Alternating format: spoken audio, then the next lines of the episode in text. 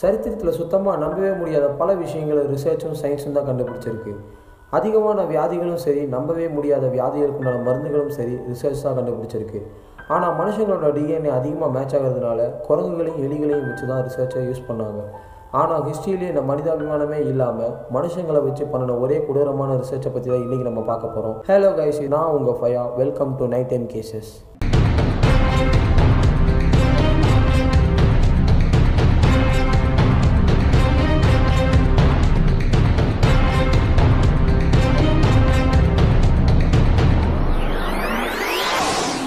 போர்க்காலத்தில் சோல்ஜர்ஸை எவ்வளோ பக்காவாக ரெடி பண்ணாலும் சரி எவ்வளோ பவர்ஃபுல் வெப்பன்ஸ் இறக்குனாலும் சரி சோல்ஜர்ஸ் தூங்குற அந்த கேப்பில் எதிரிகளுக்கு ஈஸியாக அட்வான்டேஜ் ஆகுதுன்னு சொல்லி தூக்கமே தேவைப்படாத தூங்கவே தூங்காத ஒரு சோல்ஜரை ரெடி பண்ணணும்னு ரஷ்யா ரொம்ப தீவிரமாக இருந்தாங்க.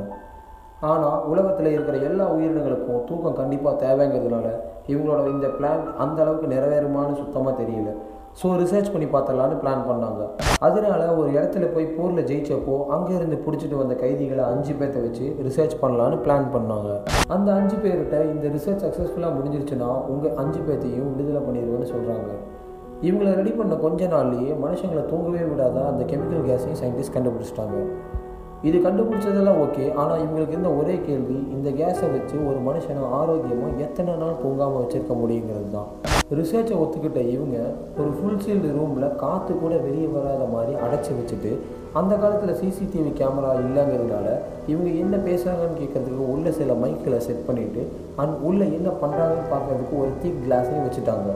அந்த ரிசர்ச் முடிகிற வரைக்கும் ரூமுக்குள்ளே இருக்கிற எல்லாத்துக்குமே அத்தியாவசிய தேவையான தண்ணி சாப்பாடு படிக்க புக்ஸ் ரெஸ்ட் ரூம்ஸ் எல்லாமே பக்காவாக செஞ்சு வச்சுட்டாங்க. ரிசர்ச் ஆரம்பித்த முதல் நாலு நாளைக்கும் உள்ளே இருக்கிற அஞ்சு பேரும் கொஞ்சம் கூட தூங்கலாதனாலும் ரொம்ப நார்மலாக ஒரு சேஞ்ச் கூட இல்லாமல் தான் இருந்தாங்க. நாலாவது நாள் முடிகிற வரைக்குமே அவங்கவுங்களோட வாழ்க்கையை பற்றி தான் பேசிகிட்டு இருந்தாங்க. குடும்பம் படிப்பு ஃப்ரெண்ட்ஸ் வேலைன்னு இதை பற்றி மட்டும் நார்மலாக தான் பேசிகிட்டு இருந்தாங்க. அஞ்சாவது நாள்ல இருந்து எல்லாத்தோட பேச்சுலேயும் ஒரு சின்ன மாற்றம் தெரியுது. நாலு நாளாக சாதாரணமாக பேசிகிட்டு இருந்த இவங்க திடீர்னு அஞ்சாவது நாள் இன்னைக்கு இந்த ரூமில் இருக்கிறதுக்கு நீ தான் காரணம் நீ தான் காரணம்னு ஒரு ஒருத்தரையும் ப்ளேம் பண்ணிக்கவும் கம்ப்ளைண்ட் பண்ணிக்கவும் ஆரம்பித்தாங்க அண்ட் அவங்க பேச்சில் ஆக்ரோஷம் அதிகமாக தெரிய ஆரம்பிச்சிருக்கு. ஆறாவது நாள் மணிக்கணக்கில் ஒரு ஒருத்தர் பேசிக்கிறதே நிப்பாட்டிகிட்டு இருக்காங்க. அன்றைக்கி மதியானம் அங்கே வச்சுருந்த மைக்கிலையும் அந்த கண்ணாடியிலையும் வந்து அவங்க அங்கே இருக்கிறதுக்கும் பேசினதுக்கும் துளி கூட சம்மந்தம் இல்லாமல் எதை எதையோ முணுமுணுக்க ஆரம்பிச்சிருக்காங்க. அவங்க பேசினது எதுவுமே கிளியராக இல்லைன்னு சொல்கிறாங்க ஒன்பதாவது நாள் சாயங்காலம் அந்த அஞ்சு பேர்த்தில் ஒருத்தர் அந்த ரூம் எவ்வளோ பெருசோ அவ்வளோ பெருசுக்கு அவரோட வாய்ஸோட உச்சத்திலே கத்திக்கிட்டே ஓடியிருக்காரு. இப்படியே மூணு மணி நேரம் ஓடினதுனால அவரோட ஓக்கல் கார்டு கிழிஞ்சு சத்தம் வராமல் வெறும் காற்று வர ஆரம்பிச்சிருக்கு. இதோட ஆச்சரியமான விஷயமா இவர் கத்திட்டு ஓடினதை மீதி நாலு பேரும் கண்டுக்காம அவங்கவுங்க வேலையை பார்த்துட்டு இருந்திருக்காங்க. அன்னைக்கு நைட்டு கிட்டத்தட்ட ஒரு மணிக்கு உள்ளே இருந்ததில் ரெண்டு பேர் சம்மந்தமே இல்லாமல் ஏதோ வேர்ட்ஸும் இல்லாமல் ஏதோ மீனிங்கும் இல்லாமல் சும்மா அவங்களோட வாய்ஸோட ஹையில் கத்திட்டு படிக்க கொடுத்த புக்ஸில் இருந்த பேப்பர்லாம் கிழிச்சு அந்த கண்ணாடி ஃபுல்லாக ஒட்டி வச்சுட்டாங்க. அன்னையிலிருந்து சயின்டிஸ்டால் உள்ள என்ன நடக்குதுன்னே பார்க்க முடியல. இது நடந்து சரியாக பத்து மணி நேரத்தில் மைக்லேயும் ஒரு சின்ன சத்தம் கூட கேட்கல. உள்ளே என்ன நடக்குதுன்னு பார்க்கல. கிட்டத்தட்ட இவங்க செத்துட்டாங்களோன்னு வெளியேக்கவும் நினச்சிட்டாங்க. அப்புறமா ஆக்சிஜன் லெவல் டெஸ்ட் பண்ணதில் உள்ள அஞ்சு பேர் உயிரோடு இருந்து சுவாசித்தா ஆக்சிஜன் எவ்வளோ காலியாகுமோ அப்போ வச்ச டேங்க்கில் அவ்வளோ காலியாக இருந்ததுனால உள்ள அஞ்சு பேர் உயிரோடு தான் இருக்காங்கன்னு சயின்டிஸ்ட்க்கு தெரிய வந்திருக்கு. இந்த பேப்பர் ஒட்டுனதுனால ரிசர்ச்சை பற்றி சயின்டிஸ்ட்க்கு ஒன்றுமே தெரியலன்னு பதினாலாவது நாள் அங்கே இருக்கிற ஸ்பீக்கரில் நாங்கள் ரெண்டு சோல்ஜர்ஸோடு உள்ளே வரோம். உள்ளே இருக்கிற எல்லாரும் டோரை விட்டு தள்ளி போங்க. கிட்ட யாராவது இருந்தீங்கன்னா சுற்றுவேன்னு சொல்லிட்டு உள்ளே போனாங்க. உள்ளே போன சோல்ஜர்ஸ்க்கும் சயின்டிஸ்ட்க்கும் அவங்க வாழ்க்கையிலே பார்த்திராத ரொம்ப கொடூரமான விஷயத்த பார்த்தாங்க.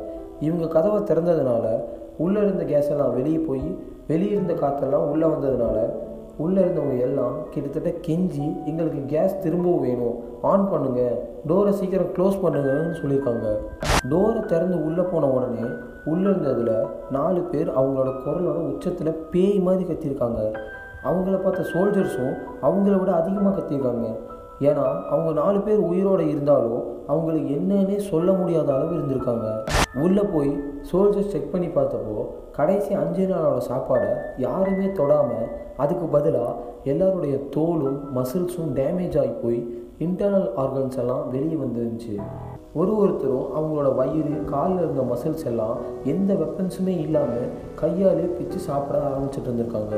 ரிசர்ச் எல்லாம் முடிஞ்சு எல்லாரையும் வெளியே கூட்டிகிட்டு போகும்போது அத்தனை நாள் சாப்பிடலனாலும் ரெண்டு மூணு சோல்ஜர்ஸை பயங்கரமாக அடிச்சிருந்திருக்காங்க. அந்த கேஸ்லேயே நாங்கள் இருக்கணும். எங்களை வெளியே கூட்டிகிட்டு போகாதீங்கன்னு சொல்லி இவங்க எல்லாரையும் ஹாஸ்பிட்டலுக்கு கூட்டிகிட்டு போய் ட்ரீட்மெண்ட் தரும்போது மயக்கம் மருந்துங்கிற அனுஸ்தீசியாவை நார்மல் மனுஷனுக்கு எவ்வளோ தருவாங்களோ அதை விட மூணு மடங்கு எக்ஸ்ட்ரா தந்தப்போ கூட யாருமே கம்ப்ளீட்டாக மயங்காமல் டாக்டர்ஸ் கூட சண்டை போட்டுட்டு இருந்தாங்களாம்.